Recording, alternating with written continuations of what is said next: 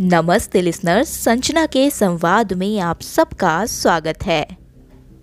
Film the Kerala story 5 मई को सिनेमाघरों में रिलीज़ हो चुकी है और फ़िल्म ने शनिवार को ज़बरदस्त कलेक्शन किया है। विपुल शाह प्रोडक्शन ने ट्रेड पंडितों को हैरत में डाल दिया है और उन लोगों को भी जिन्हें ये फ़िल्म प्रोपोगेंडा लग रही थी। जैसे जैसे द केरल स्टोरी पर विवाद गहराता जा रहा है, लोगों की दिलचस्पी फ़िल्म में साफ़ नज़र आ रही है। दूसरे दिन 50 फ़ीसदी का जंप लेते हुए द केरल स्टोरी ने लगभग 12 करोड़ 50 लाख का कलेक्शन कर लिया। इस हिसाब से फ़िल्म ने दो दिनों में कुल 20 करोड़ तिरपन लाख की कमाई कर ली है। उम्मीद है कि रविवार को इसके बिज़नेस में और भी ज़्यादा इजाफा हुआ होगा। फ़िल्म वर्ड ऑफ़ माउथ पर भी चल रही है। दर्शक एक दूसरे से फ़िल्म की तारीफ़ सुनकर सिनेमा हॉल पहुँच रहे हैं। बॉक्स ऑफ़िस पर बीते शुक्रवार Guardians of the Galaxy three the Kerala story और अफवाह रिलीज़ हुई। लेकिन सफलता हाथ लगी सिर्फ़ द केरल स्टोरी को। यहाँ तक कि सलमान खान की किसी का भाई, किसी की जान भी कमाई के लिए जद्दोजहद करती दिख रही है। तो वही Hollywood film Guardians of the Galaxy three ठीक ठाक कमाई कर रही है। अब बात कर लेते हैं फ़िल्म की कहानी की। द केरल स्टोरी सुदीप्तो सैन ने डायरेक्ट की है और विपुल अमृतलाल शाह ने प्रोड्यूस की है। फ़िल्म की कहानी केरल में धर्म परिवर्तन करा, आतंकी संगठन से जुड़ने के ऊपर बेस्ड है। फ़िल्म में अदा शर्मा, योगिता बिहानी, सिद्धि इडनानी और सोनिया बलानी ने इम्पोर्टेंट रोल प्ले किया है।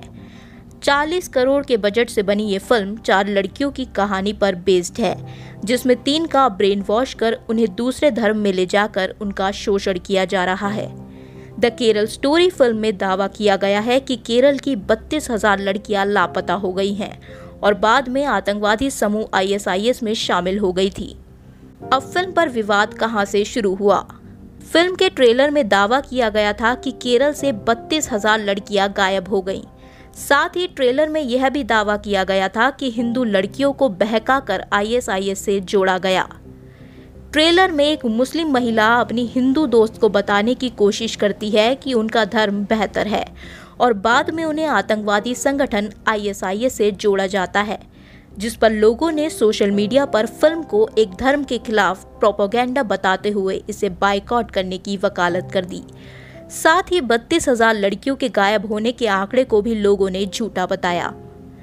क्या फ़िल्म में दिखाई गई है काल्पनिक कहानी?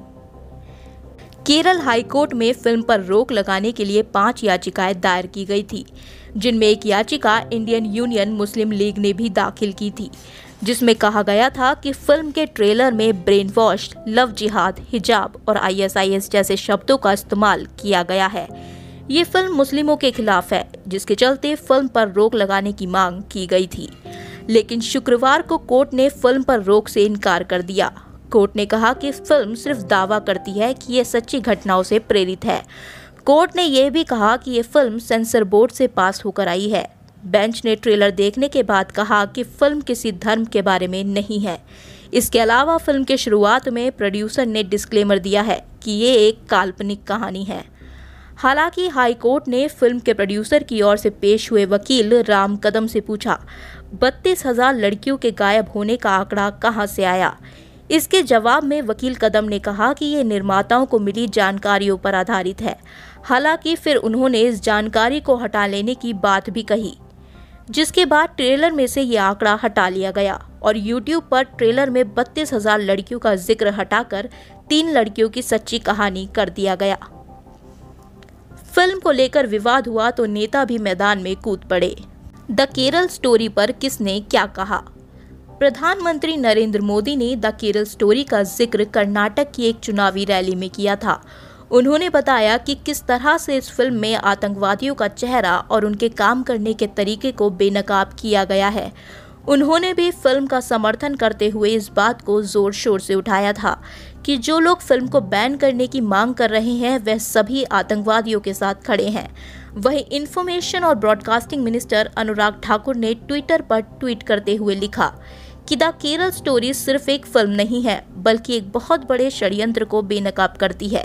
इस फ़िल्म का जो विरोध करते हैं, वह लोग पीएफआई का समर्थन करते हैं, आतंकवादियों का समर्थन करते हैं आईएसआईएस का समर्थन करते हैं। शनिवार को मध्य प्रदेश के सीएम शिवराज सिंह चौहान ने द केरल स्टोरी को अपने प्रदेश में टैक्स फ्री करने का ऐलान किया था। इसके पीछे की वजह उन्होंने बताई कि ये फ़िल्म समाज को जगाने का काम कर रही है।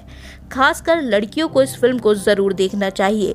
एक वीडियो शेयर करके उन्होंने फ़िल्म को लव जिहाद के खिलाफ बताया था।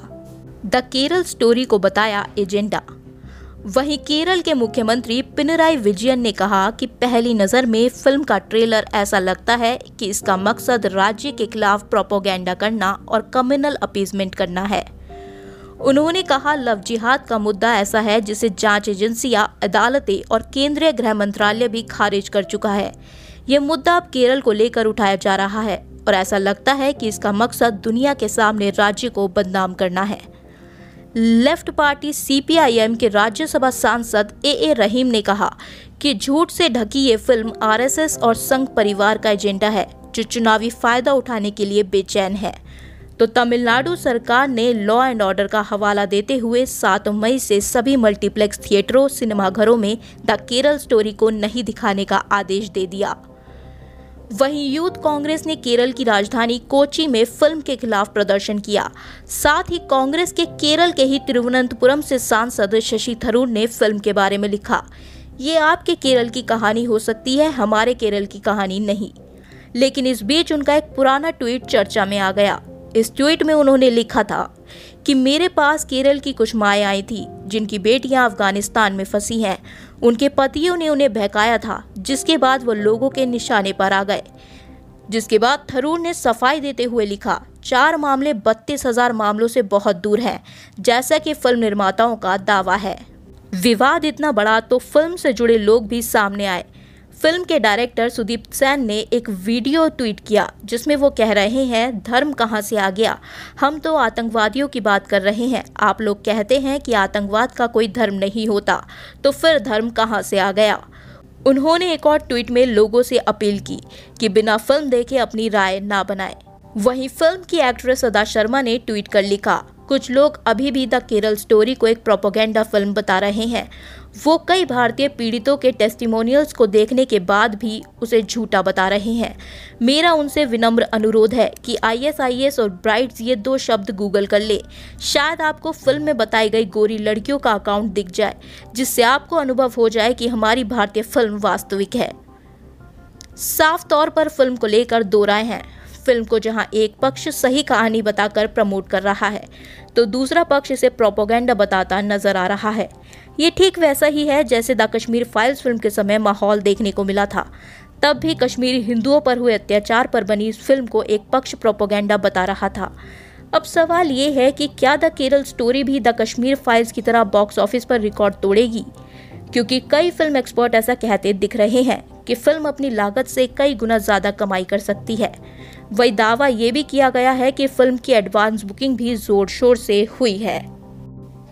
उम्मीद करती हूँ कि आज का संवाद आपको पसंद आया होगा।